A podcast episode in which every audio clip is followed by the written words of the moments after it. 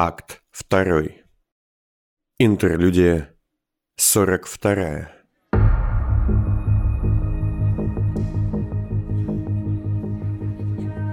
В большом зале выставочного центра аллеи науки и техники было не протолкнуться. Журналисты из небольших изданий вроде «Научной жизни», «Голоса прогресса» и «Ежедневника», а также студенты и зеваки ютились позади – Центром толпы были зажиточные граждане, фабриканты, владельцы магазинов и ученые. У самого же края сцены, на роскошных красных диванах, окруженные службами безопасности, находились представители академий и различных правительственных комитетов. Повсюду висели черные плакаты, на которых значились лишь дата и место, красовался логотип компании Крейг и Джипс – а в центре был огромный белый вопросительный знак. «Как же я не хочу здесь быть!» Сказала Ван Кейн, сидящая на диванчике Гафихта, свечке, которая, скрывая лицо вуалью, расположилась рядом слева. Справа от ректора сидела начальница безопасности Вариола Гелента с ее обычным непроницаемым, изрытым оспой лицом. Тогда зачем мы здесь? Затем, что врага надо знать в лицо – это раз. Затем, что я слишком часто в последнее время мелькаю там, где не надо. И пора бы уже мелькнуть в нужном месте. Это два. И три. Это отличный повод пообщаться с другими ректорами в поисках союзника. Союзника? Для чего? А эта девочка не твоему уму мысли. У тебя здесь своя задача. Мне разве не опасно тут быть? Прячь самое ценное на виду. Ты взяла шприц? Да, конечно. А где желтая? Сказала, что будет ждать снаружи. Дескать, тут так много личностей, что знают ее в любом из ее обликов, что она предпочтет обождать. Резонно. Твоя задача – взять на себя одного из журналистов. Кого именно? Его зовут Дмитрий Бейза-младший, хотя это чушь всего лишь псевдоним. Вон он, в особой секции элитной прессы. Я не вижу. Да, именно поэтому вы и работаете с желтой в паре. После презентации он, вероятно, задержится здесь. Добудьте его талант. Целиком. Кто он? Обозреватель всего великосветского и дорогого. Напыщен и самолюбив, но, пожалуй, легко входит в тройку лучших публицистов нашего времени. Но он же публичен, весьма и весьма, и это привлечет... Свечка, ты что-то путаешь.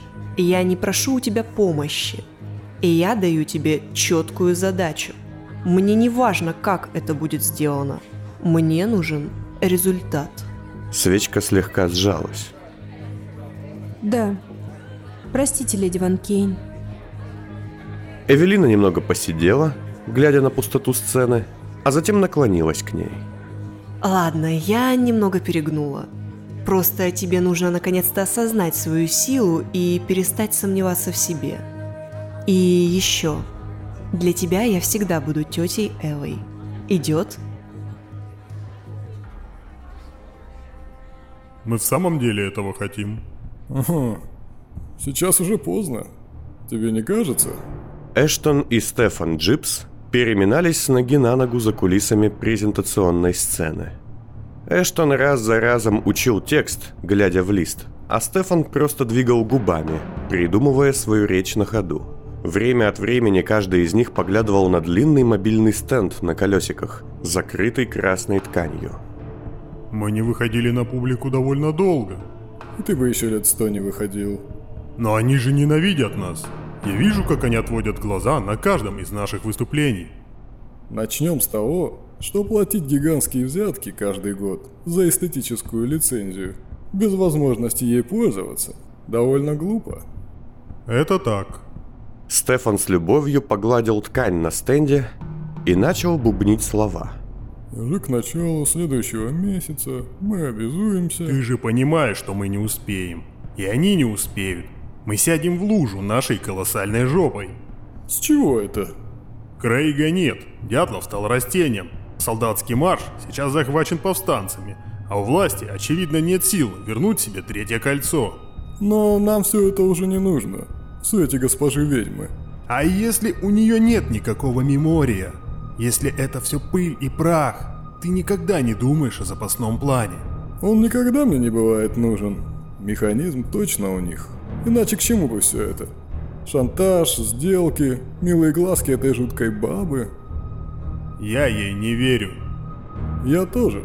Но нам нужна эта штука, чтобы запустить мощности завода, так как это сделал бы Яков. Я устал. Давай сядем. Они развернулись, отошли к стене и сели на широкий стул, тяжело выдохнув.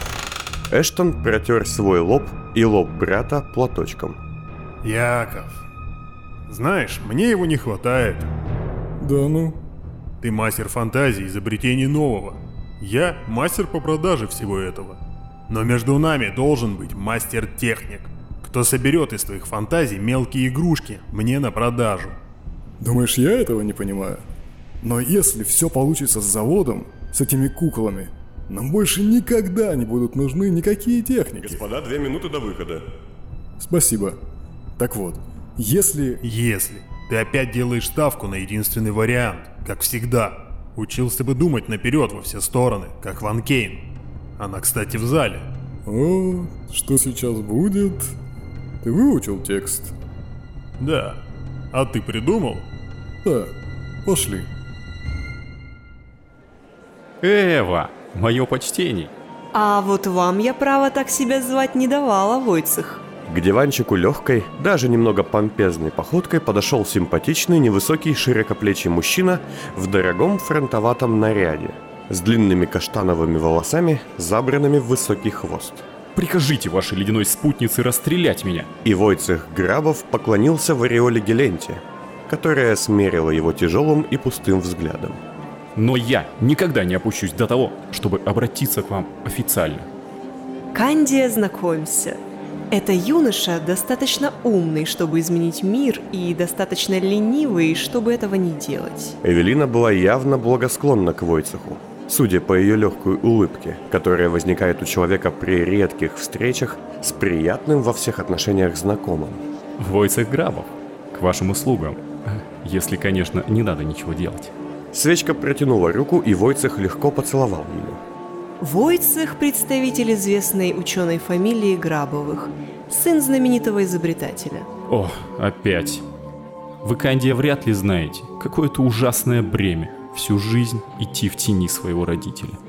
Если бы Войцех продолжил дело отца, он бы лет через 10 мог претендовать на пост зама ректора Гармита. Однако он покинул Академию с таким скандалом, что его туда никто и на ружейный выстрел не подпустит. Я, любезная моя, не поклонник бездушных механизмов и строгих систем. Я считаю, что наука совмещает в себе фантазию и логику. Мне интересен разум человека, его «я», над-я и его тень.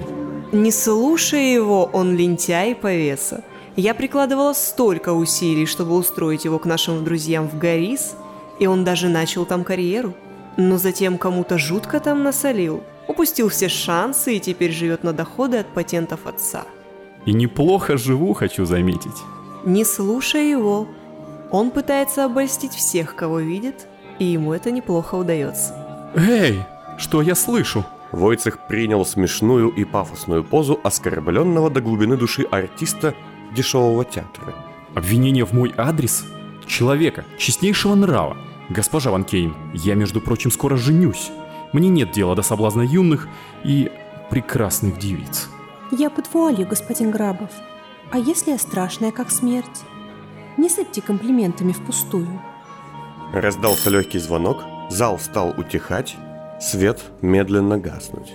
Все, они начинают, да и пресса пожирает нас взглядами. Был рад быть вами очарованным. Когда Грабов отошел, свечка наконец дала волю эмоциям и вздрогнула. Что-то не так? Не знаю. Я видела его так, как я вижу людей. Он странный. Ну, это я и без тебя знаю. Что-то конкретное? Он словно маскируется. Дамы и господа, прошу тишины и внимания. Мы начинаем. Свечка замолчала, как и весь зал, и на сцену медленно и жутковато переваливаясь, вышли джипсы. Уважаемые гости, Мы очень рады приветствовать вас в этом зале, на аллее науки и техники. и для начала, как нам велит устав компании, немного важных сводок о наших акциях и доходах. Мы не утомим вас сильно. Скучная и монотонная речь братьев не очень заинтересовала Кандию, и та наклонилась к Ван Кейн. Что я могу пообещать журналисту? В плане? Он явно заметил вас со мной в компании. Чтобы выманить его, я могу предложить ему какой-нибудь слив, газетную сенсацию, насчет Гафихта. Неплохая мысль. Сама придумала. У меня был очень хороший друг, Данис. Он был, ну, и остается журналистом. Когда-то тоже работал в Первом кольце. Рассказывал, как там все падки на грязные сенсации. Скажи ему, что тебе известно о моих планах препятствовать свадьбе Войцеха Грабова и Камилы Войнич. Это разве сработает? Может, лучше что-то научное или политическое? Люди не хотят читать про науку. Они слишком глупы. Не хотят про политику. Слишком сложно. Им хочется жить в мире, где Гариб не запускал в орбитальное пространство летательные аппараты и где нет диктатуры и тирании. Вместо этого они верят в поддельные фотографии и жутких госизменников. И им хочется читать про чужую зависть и несчастье, чтобы заглушить горечь от собственной зависти и невзгод. Ладно, думаю, зерно истины тут есть. Так, все, иди. Подготовьтесь желтой и возьмите журналиста в оборот. А я погляжу, наступила ли эта двухголовая тварь в мой Спасибо, капкан. Спасибо, вкладывайте в нас ваши деньги. Как видите, это выгодно. Уважаемые гости, как вы знаете, мы не часто появляемся на публике лично. Однако сегодня мы бы хотели показать вам кое-что такое, о чем должны поведать сами. И только сами. Ну и наш помощник Нолан.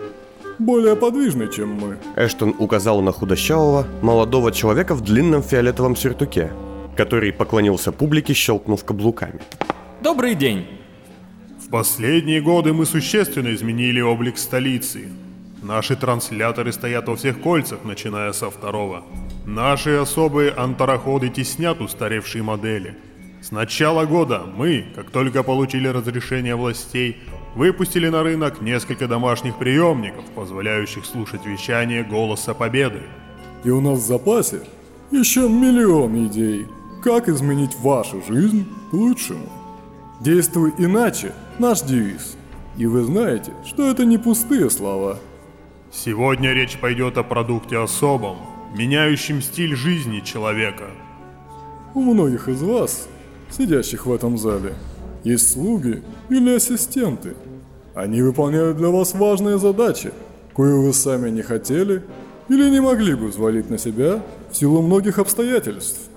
Но насколько вы доверяете им? И речь идет не только о возможных секретах и тайнах. Какова вероятность, что этот человек не заболеет? У него не умрет родственник, он не озлобится на вас. А что если задачи изменятся? Возникнет нужда в исполнении чего-то такого, что не под силу ни вам, ни этому человеку. Пучки света выбили из темноты сцены несколько фигур, которые, будучи закрытыми красным полотном, казалось, сидели на стульях.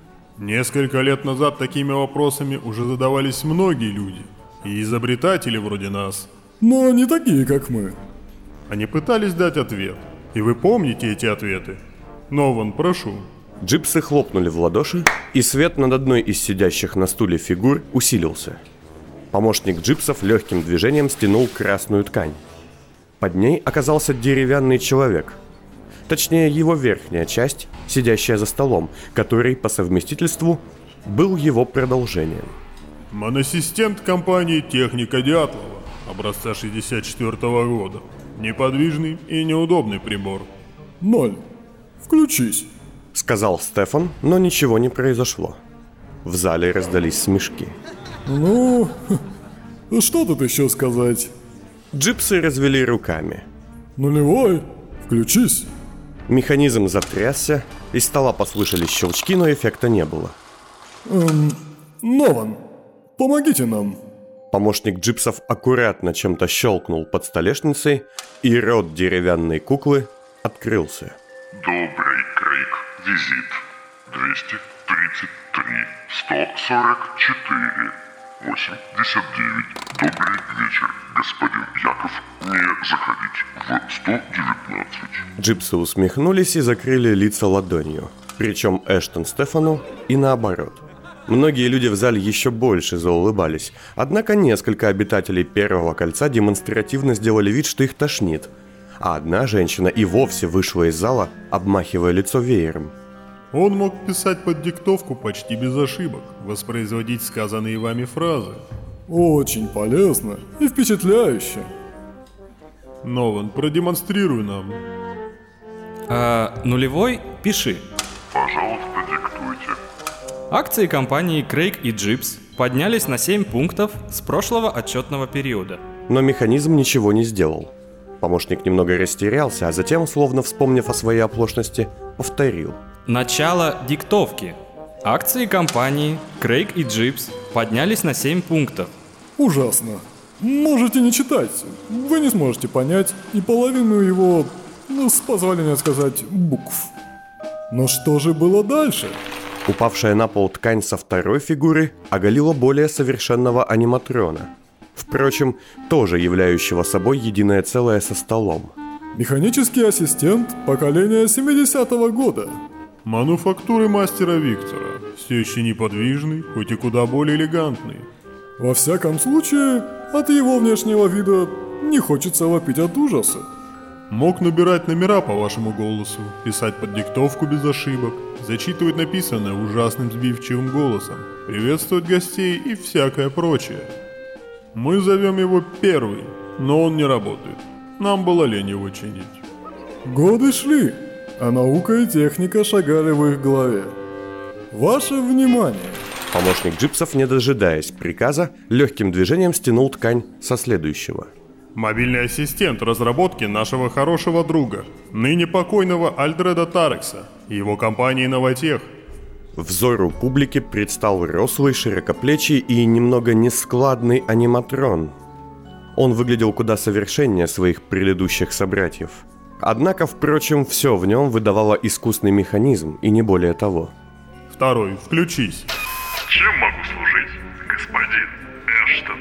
Я Стефан. У них была неплохая система запоминания лиц. Но на нас, как вы понимаете, она работает плохо. Как и у нашей мамы. В зале вновь послышались смешки, но затем внезапно раздался громкий голос. «Немедленно прекратите это! Вы нарушаете закон!» С краю зала поднялся высокий золотоволосый человек в блестящем сером костюме. Что? О чем вы? Согласно закону об эстетике и его поправкам после восхождения, вы не имеете права именовать себя разными лицами в личных публикациях и на публике. Вы не два разных человека, а один. Потрудитесь соблюдать закон, господин Джипс. Ну, как мы, как я всегда говорил, всем важнее, сколько у меня задниц. Нежели сколько мозгов. Вы, кажется, изволите смеяться над законом. А ну рот закрой свой! Что? Человек обернулся и начал всматриваться в полутьму зала. Кто-то там что-то сказал? Я сказал рот закрыл свой и сел. Не мешай. Мутанты тело показывают. Интересно же. Я государственный инспектор комиссии морали и права. Вы там что, совсем? В этот момент наконец-то очнувшийся светотехник перевел луч прожектора на говорившего. И человек в сером костюме увидел на одежде полноватого горняка отличительные знаки штаб-генерала. Ты сядешь или тебе помочь, инспектор? Человек с золотистыми волосами ничего не ответил, проглотил обиду и сел на место. Стефан Эштон, продолжайте. Что там дальше-то? Спасибо. Итак, второй умел ходить, запоминать лица, даже делать своими руками определенный набор действий. Нован? Второй? Иди ко мне. Аниматрон послушно выполнил приказ, жутковатой походкой пройдя по сцене к помощнику, который рефлекторно сделал от него шаг назад. Второй. Набери номер бабушки. Механизм развернулся, подошел к столу с первой моделью и взял трубку. Внезапно помощник джипсов схватился за сердце и упал на колени. Второй! Мне очень плохо! Мне нужна помощь! Аниматрон повернулся, но даже не сдвинулся с места. Спасибо. Как видите, кукла. Не способная на большее, чем минимум, но великолепная. Внутри него был меморий со множеством сложнейших команд. Помощник расстегнул пиджак на механическом ассистенте и вместо грудной клетки зрители увидели сложнейшую систему антарно-механической конструкции. Симпатичный, в каком-то смысле умный, мобильный и не вызывающий чувства ужаса. Ну почти. Он мог бы стать легендой. Но не стал. Потому что мы, джипсы, разорили новотех. Прошептал Грабов на ухо Ван Кейн. По указанию Крейга выкупили технологию кинетонов и мемория в себе, чтобы ни с кем не делиться. Та холодно улыбнулась. Потому что он был новым и не был им. Как сказал один умный человек, новое – это не изменение внешнего. Новое должно изменять ошибки старого, быть лучше и самое главное учить. Алан Хеймс, человек из завтрашнего. Страница вторая. Ван Кейн покосилась на Войцеха. Исправил ли второй ошибки прежних моделей? Да. Стал ли он лучше? Нет. Он не заменял. Он не давал того, чего еще не было. Это не был компаньон, ассистент, помощник. Это была машина для бахвальства с высокой ценой. И она разорила новотех. Нет, его разорили вы и ваши подельники из Гармита. Грабов, кажется, получал невероятное удовольствие. Однако сегодня настало время по-настоящему нового. Настал момент действовать иначе. Позвольте представить вам, нет, не третьего, иного. Помощник сорвал ткань с конструкции, напоминавшей шкаф без створок. И внутри никого не оказалось. В зале послышались смешки. Нован, почему экспонат не на месте? Прошу прощения, господин Джипс. И помощник вошел в кабину, выпрямившись как струна. Дамы и господа, Новотрон, к вашим услугам! Зал замер. Тут бы вам стоило взорваться аплодисментами. Это подстава! Это актер! Это не механизм! Войцех с азартным возмущением вскочил с места. Джипсы посмотрели на недоверчивого гостя, а затем перевели взгляд на помощника. Нован, скажи, ты актер? Да, господин Джипс, если вам угодно. Нован, режим отладки. Голова помощника мгновенно запрокинулась назад, руки легли на грудь и легким движением распахнули ее, словно створки тумбочки. Внутри обнаружились сложнейшие механизмы, невероятно далекие в своем совершенстве от тех устройств, что джипсы показывали в начале презентации. Если он актер, то он невероятно талантлив. Грабов, невзирая на попытки сотрудников безопасности остановить его, вылетел на сцену и под снисходительные ухмылки джипсов начал было изучать механизм. Лицо его одновременно искажал восторг, недоверие и злость. Конец отладки. Нован вернулся в изначальное состояние и улыбнулся гостям, а затем поклонился Войцеху. Тот, понимая, что здесь он все-таки лишний, удалился со сцены с невообразимым коктейлем эмоций на лице. Нован, а кто ты еще? Тот, кто вам нужен. Тот, кто нам нужен. Нован, сиделка и секретарь, помощник механика или продавца, элегантный слуга или незаметный уборщик. Нован, блоки памяти. Нован повернулся к залу спиной и открыл свой затылок, в котором обнаружилось шесть напоминающих соты замков. Мало кто увидел, как золотоволосый инспектор еле заметно вздрогнул и коснулся ладонью собственного затылка. Он может быть тем, кто вам нужен. Благодаря установке фирменных блоков, так называемых профункторов, он может становиться универсальным помощником. Он может учить вас сам. Наблюдая за вами, за вашими действиями и поведением, Нован узнает вас, становясь настоящим учителем, терпеливым и ответственным. И что самое важное, он может стать вами. Мечтали ли вы когда-нибудь о брате-близнеце? Я? Нет. Как и я. Но сегодня у вас есть уникальная возможность создать своего дублера с вашим лицом, голосом. Спустя месяц наблюдения за вашим поведением, Нован будет способен скопировать ваши простейшие реакции, мимику, жесты. Он станет вашей тенью, способный выполнять за вас простейшую рутину, оставляя вам время для настоящих свершений. Нован. Это мужчина и женщина. Помощник и слуга. Компаньон и наставник. Нован. Машина нового поколения. Он не обманет вас, не заболеет, не устанет, не затаит обиды. И для тех, кому это важно, он вызывает зависть. С этого дня мы разошлем каждому из вас частично рабочий прототип для ознакомления. Функции его будут сильно ограничены. Ван Кейн была бледная от злости. Так, возможно, выглядел бы охотник, который долго устанавливал капкан на зверя, а затем обнаружил, что зверь не только не угодил в ловушку, но и с помощью капкана сам начал охоту. Вот ведь ублюдок. Она повернулась к молчаливой Вариоле, которая почти спала. Презентация явно не оказала на нее никакого впечатления. Свяжись с Симоновым и Крейгом. Сообщи им все это в деталях, пусть скажут свои соображения. Жду отчета через час. Ван Кейн встала и зашагала в сторону буфета, где ее уже ждали желтая и свечка, сидевшие за столом. При приближении ректора изымательница демонстративно встала и отошла к бару. Из зала все еще доносились аплодисменты. Ну как все прошло?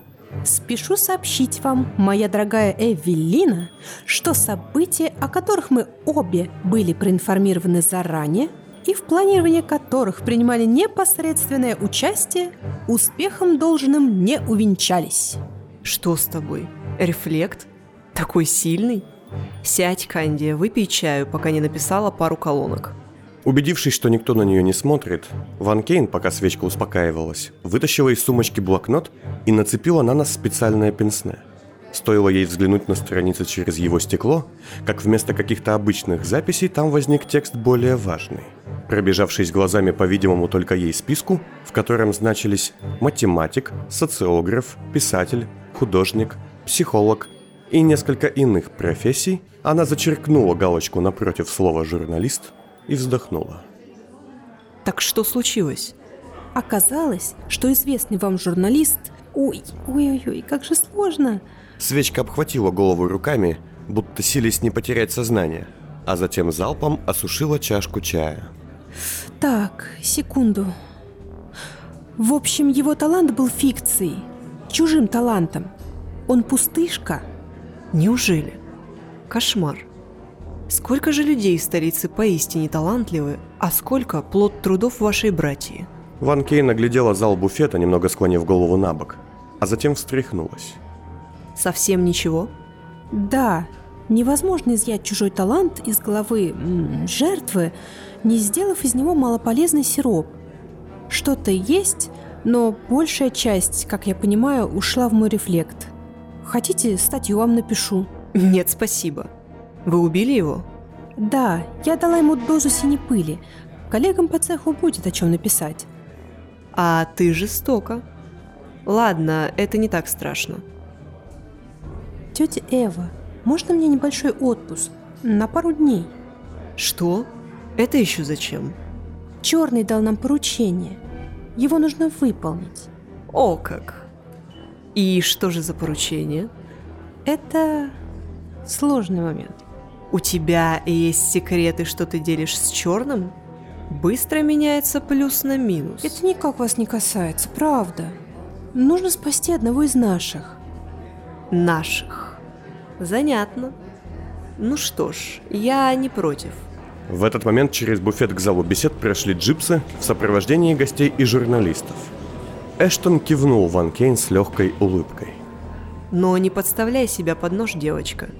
И свою напарницу тоже. Вы мне нужны живыми.